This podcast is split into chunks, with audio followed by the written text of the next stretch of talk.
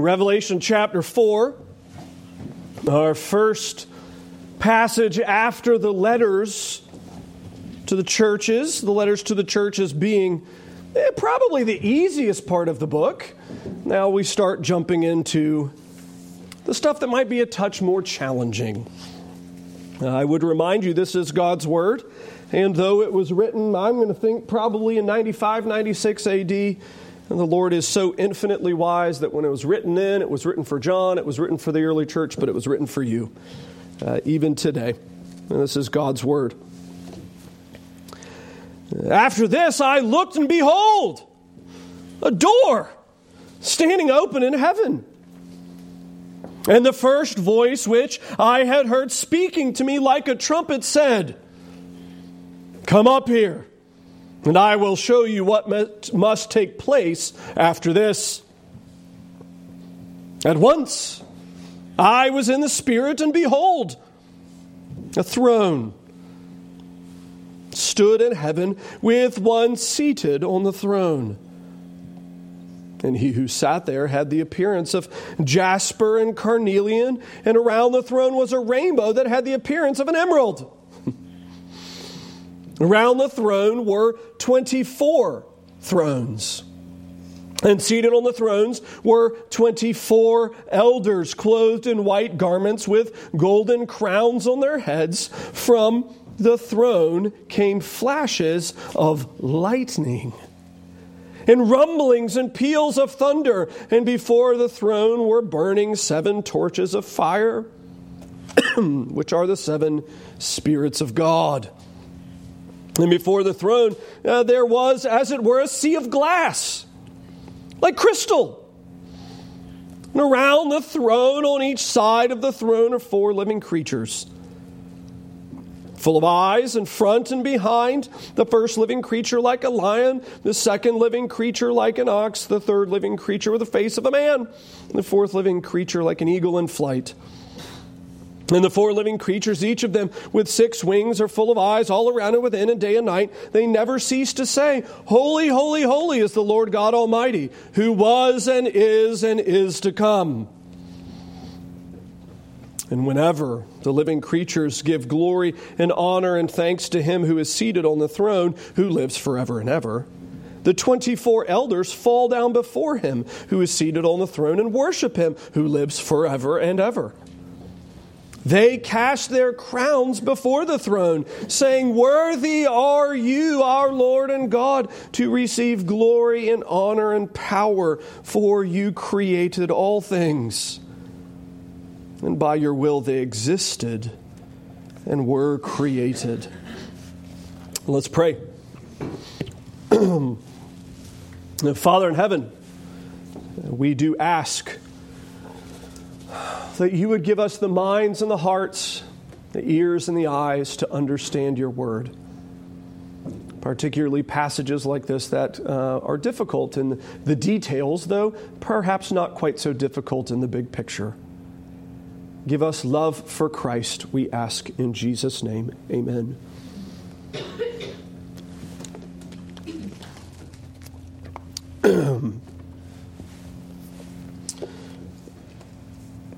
Had the privilege this calendar year of teaching both Ezekiel and the book of Revelation. A lot. You can't study books like those, teach books like those, wrestle through texts like these without starting to wonder kind of about language in general. You've heard some of my thoughts on this in the past and just thinking through kind of the limitations, the, the, the frailties of human language. I mean, how many times have you said or thought or heard, well, you, you just have to be older to understand? I mean, how many times, parents, have you thought or said or felt that your kids just can't understand how much you love them until they have children of their own? They just, they just can't art, they, they can't wrap their minds around how much you love them until they have children of their own. And then they're like, oh, I get it. oh, I get it. This is why mom acted the way she did. I get it. This is why dad was the way he was. I get it. To think about uh, the inability of language to express the depth of human emotion. And you think, well, I mean, okay, fair enough, that's a human emotion and such. Uh, but to think about just kind of again the, the limitations of language, and I mean, I'm a person that probably knows more words than your average bear, and yet I can't explain lots of things can't figure out the right words to put it in. I mean, think about this, just again as a thought process. Kind of go back and imagine what it was like to be the first person to have to come back and explain the aurora borealis right? The northern lights, you, you, know what the northern lights are. You go up in the right time of the year when it's dark up north, whatever, you get to see the magnetic kind of field of the earth, which, by the way, is swapping. And by the end of my life, might actually, the north and south pole might switch, which would be amazingly cool. Um, it's in process of happening now. It's happened a number of times, byproduct of the flood. Um, but you, you, go up there and you basically are watching kind of the magnetic poles of the earth, kind of in essence, shred the atmosphere. And when it shreds the atmosphere, it turns all kinds of pretty bright colors. And to think about trying to explain that, the first person to see it, trying to go back to the family and explain that. I mean, to, again, think about just the. I mean, you didn't. Have, it's like glowing cotton candy in the sky. I mean, that's that's actually not a poor description, really. I mean, if you actually look at it, some of them you might say, "Well, it's like a rainbow of green." I, I don't know exactly what that would mean, but I mean that's better. Uh, funny enough, that's actually one of the descriptions is explicitly in this text. Which is why, as you begin to wrestle through passages like these, and you get to go, well, what does it mean that it's a rainbow that has the appearance of an emerald? And you go, well, part of that is because language is not powerful enough, it's not strong enough, it's not mighty enough to capture the glory of God in its fullness.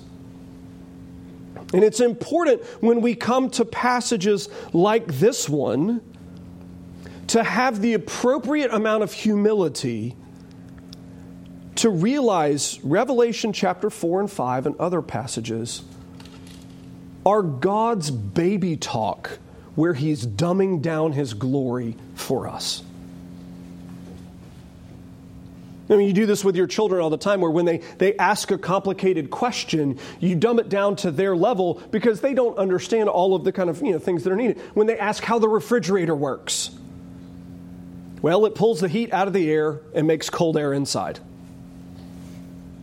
Now, is that actually what's happening? Well, I mean, yeah, at some level, that's exactly right. But it's not explaining the condenser. It's not explaining the coolant. It's not explaining why it has the crazy fan that makes all the goofy noises in the middle of the night. It's not explaining any of those things. But it's capturing the reality in a simplified fashion. Revelation chapter 4 is in many ways capturing the reality of God's glory in the way it would be explained to a four year old. We're the four year old. It's not in the way that God interacts with his own glory and the fullness and greatness of it, but instead in a simplified and understandable fashion.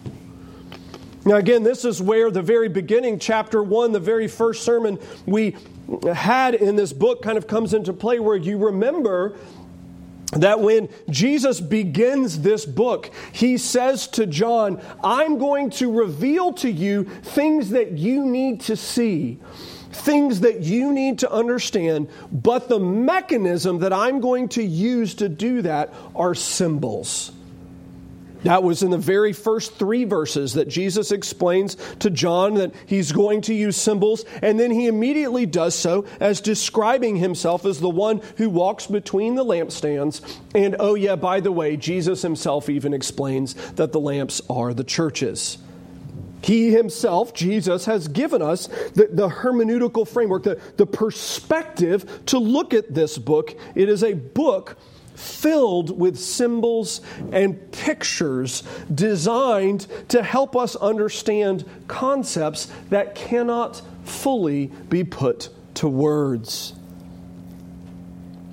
And our challenge today as we come to Revelation chapter 4 is going to be to wrap our minds around the pictures that are given to us.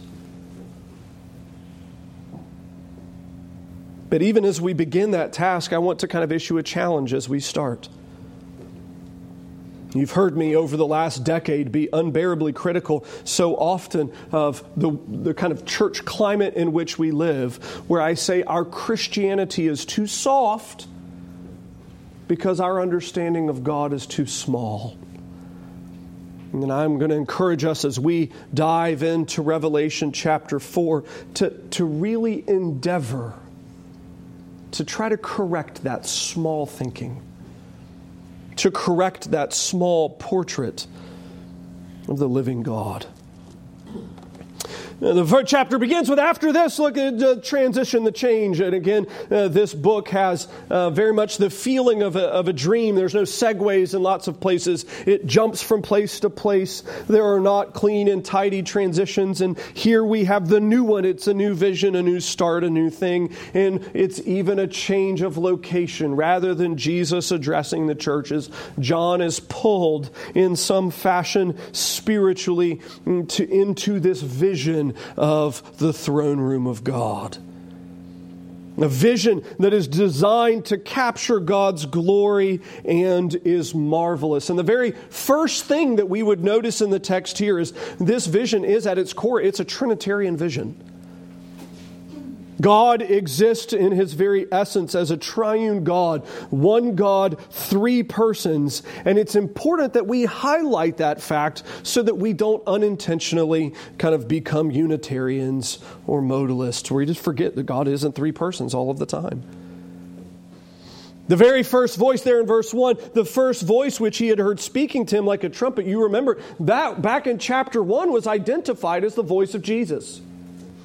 So here you have a conversation taking place between John and Jesus himself.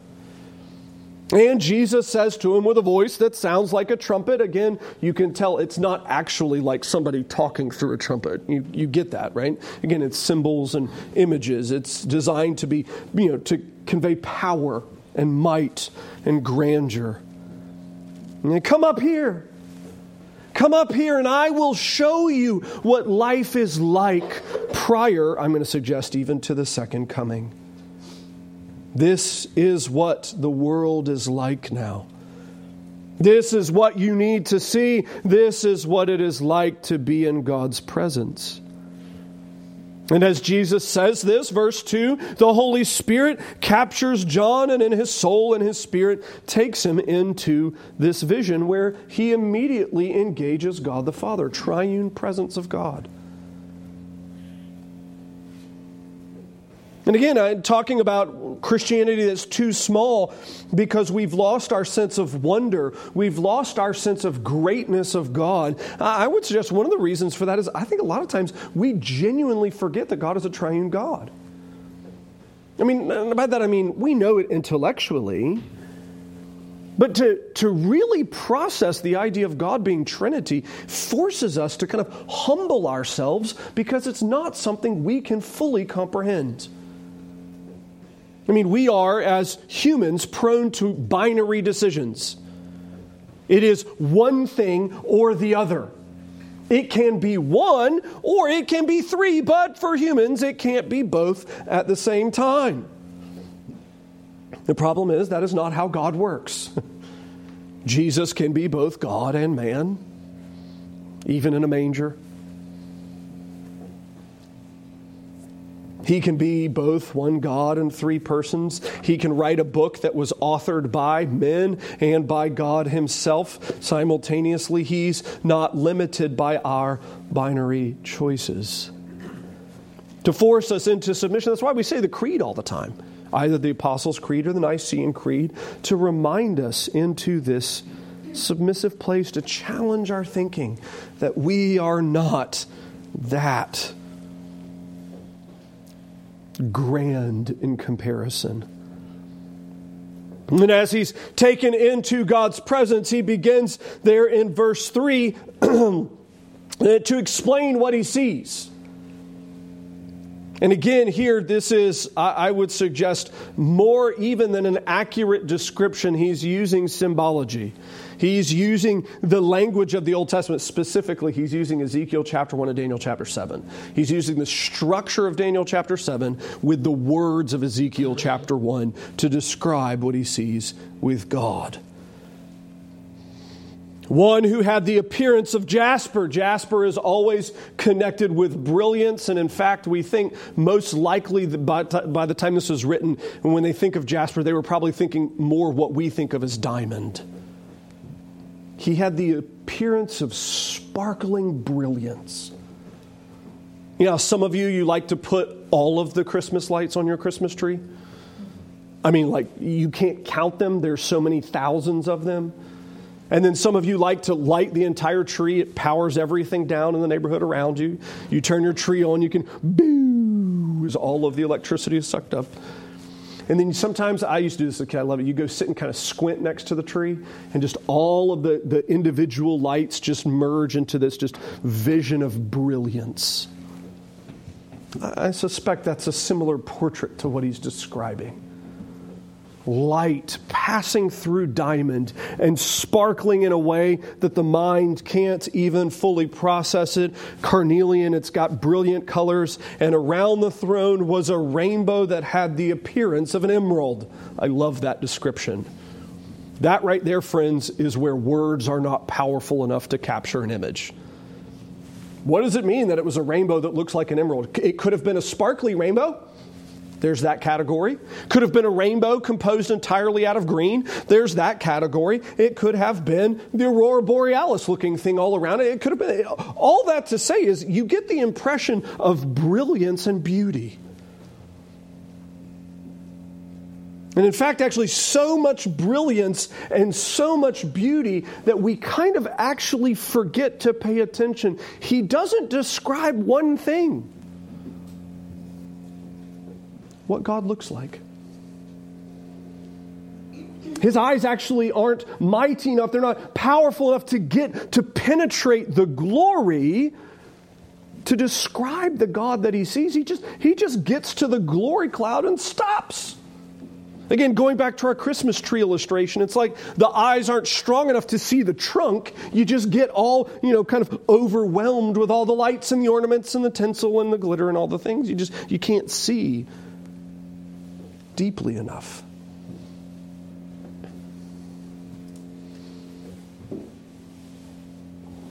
And you've heard me say, I love how the scriptures use understatement brilliantly.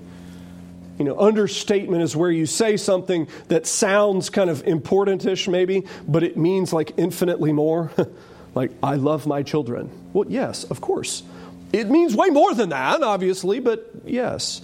Here you have again this understatement where you see God in his brilliance, but it's still just so small compared to the reality. The triune God who dwells in glory.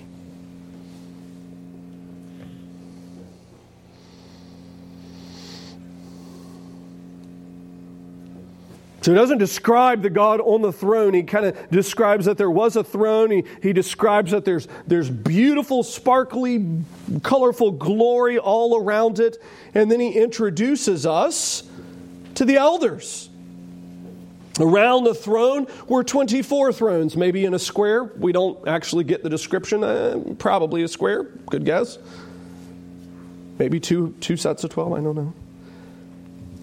And seated on the thrones were 24 elders clothed in white garments with golden crowns on their heads. You have 24 elders, and this is where we start running into the oh no, you've used a symbol, but you haven't fully explained it to us. You've used obviously something that's designed to mean something, but we don't fully gather it. Well, you can look throughout the rest of the book and kind of take clues between the white garments and the idea of the elders. These are representative of the people of God. And there's probably kind of one of two different scenarios in mind. He doesn't explain this to us, so I'm going to leave both on the table and let you decide. I suspect that all 24, they're, they're, representative of the 12 tribes in the Old Testament and the 12 apostles in the New Testament. 12 for each of the people of God. 12 for the old administration of the covenant, 12 for the new administration of the covenant. Now, whether these are actual real humans or if these are angels representing these people, I don't know. And you'll notice I actually took the same cop out when it came time to talk about the angels of the seven churches. Um, are those actually real angels or are those the pastors of the seven churches? You know, honestly, the grammar leaves both options open and we can't fully tell. Which one do we have here? Do we have actual literal humans sitting in these thrones around uh, the throne of God, or do we have angels that are functioning as representatives for these people of God? The grammar leaves it open, honestly. We don't know. Either way, it doesn't honestly matter that much. The implication being is that while God is residing, the triune God is residing in his glory, his people belong in that location. They belong in his presence. And again, I love the fact that what are they residing in? His people being pictured, they're, they're not, you know, in servant's gear. They're not standing there with a mop and a vacuum.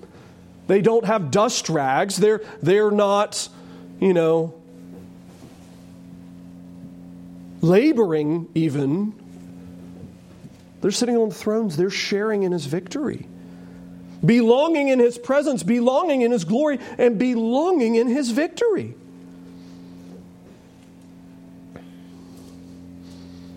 Dressed like royalty.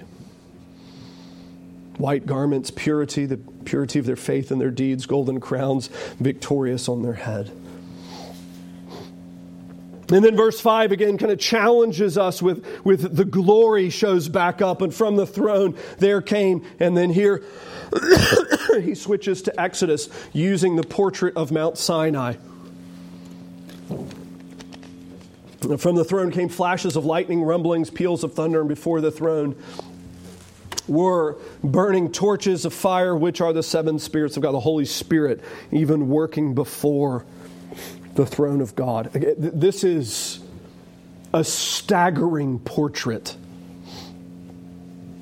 I mean, you, you, do have to kind of use your imagination a little bit. And I love that he doesn't describe God, so you can't actually imagine that. So don't try to imagine him. You have the beautiful glory of God in the backdrop. You have the throne out of which the most terrifying sounds ever are coming. You have the people of God arrayed around the throne. And then, verse 6, right in front of it, you have a gigantic sea. I mean, for us, they're like, well, that's kind of odd. Well, you have to actually make a couple of cultural adjustments here to be reminded.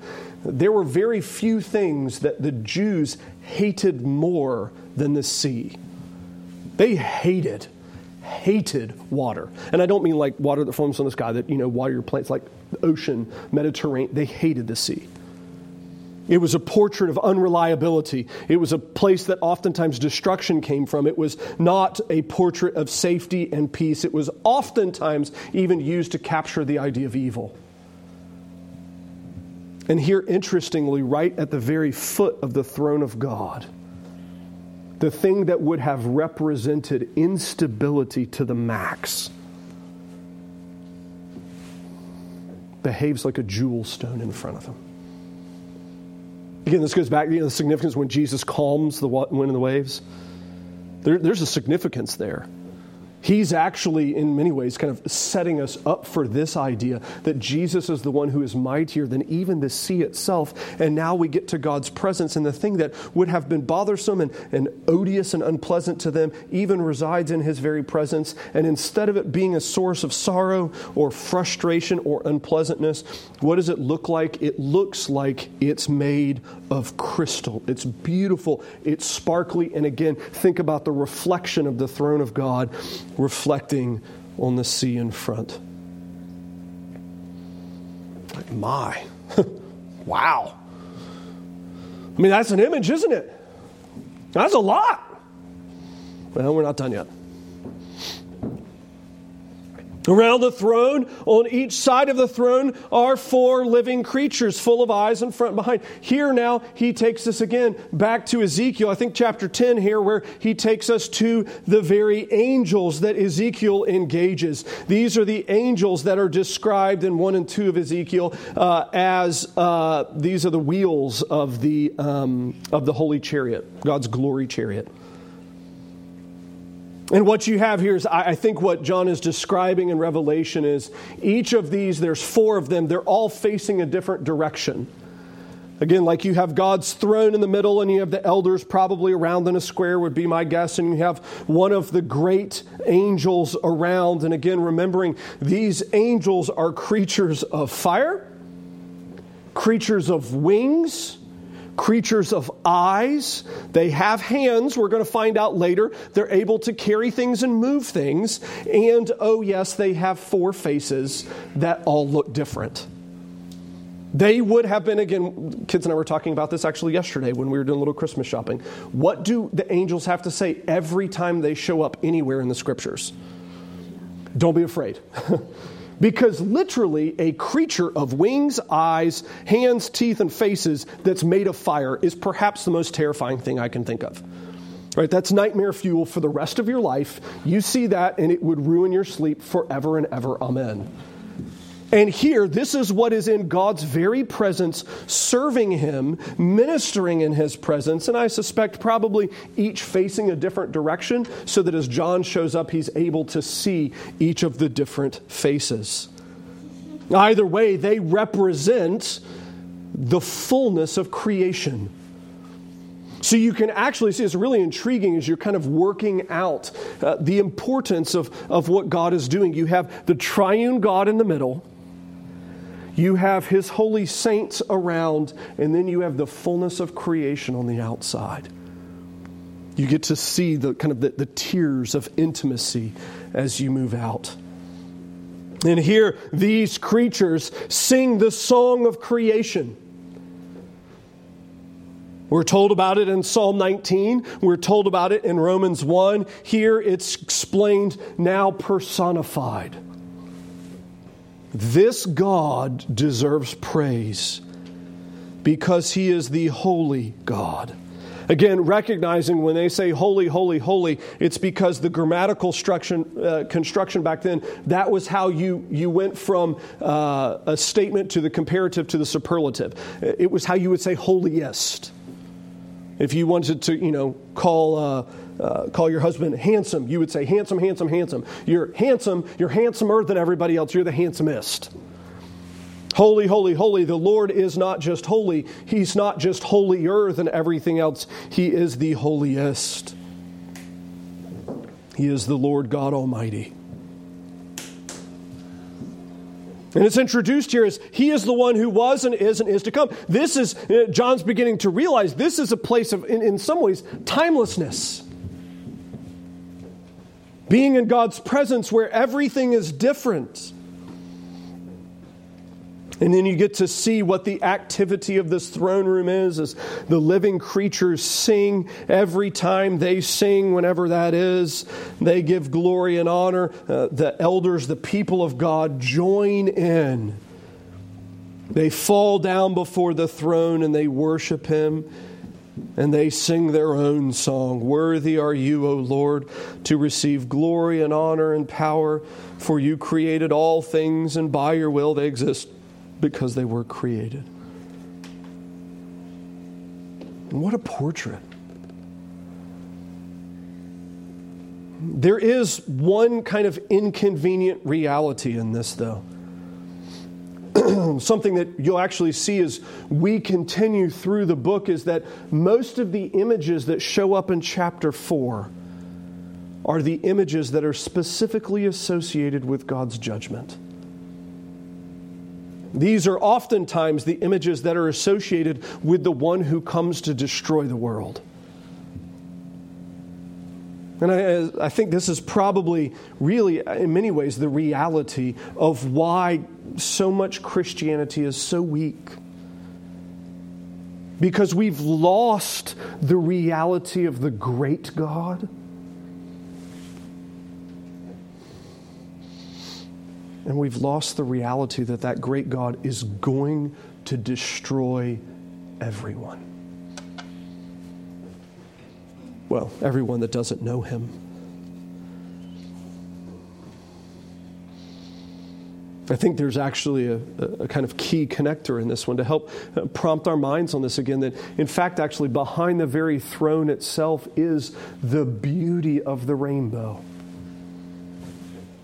reminding us that this is the covenant keeping God who, who keeps his promises, who's never going to destroy the world by water ever again, but he will by fire and make it new. This is the mighty God.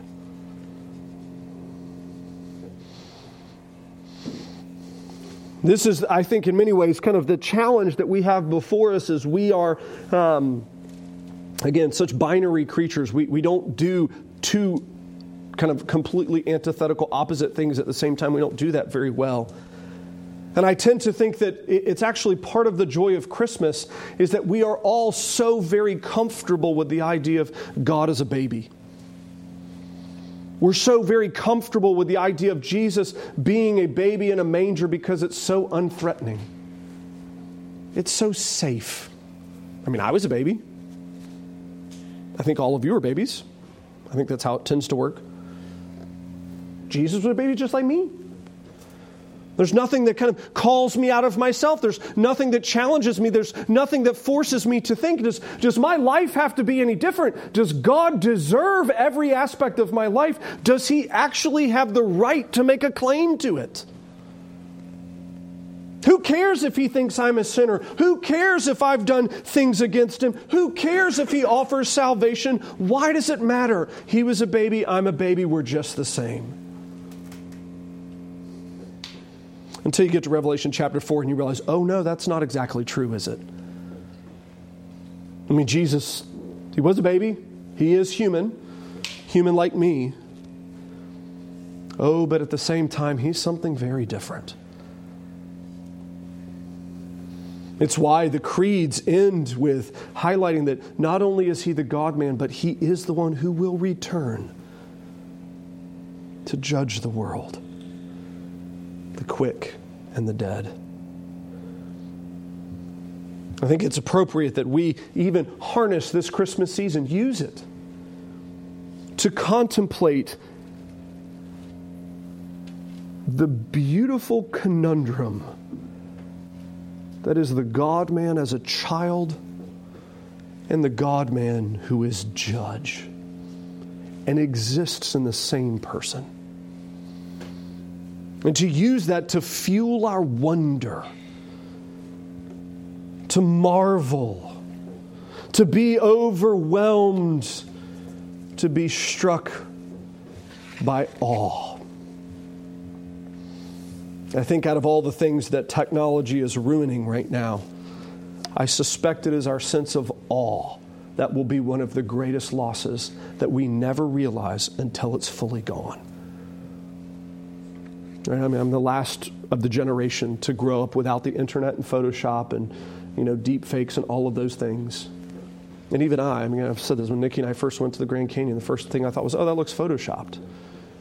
because so much of technology ruins our sense of wonder. And may it be that even as we wrestle through texts like this, wrestle through the God man in a manger, even plead with the Lord that He would restore our sense of wonder. Because I suspect if you're anything like me, we probably don't do a very good job of that. It's not our forte. Let's pray. Lord, we do humble ourselves before you. We admit our weakness. We are rotten at many things. you know this. But particularly at wonder, at marvel, at being struck in awe and oh God, we ask that you would correct our minds and our hearts. Stir up in us love, delight, desire and obedience, not because we are, again, so mighty, but because we are weak and Christ is strong. It's in His name that we pray. Amen.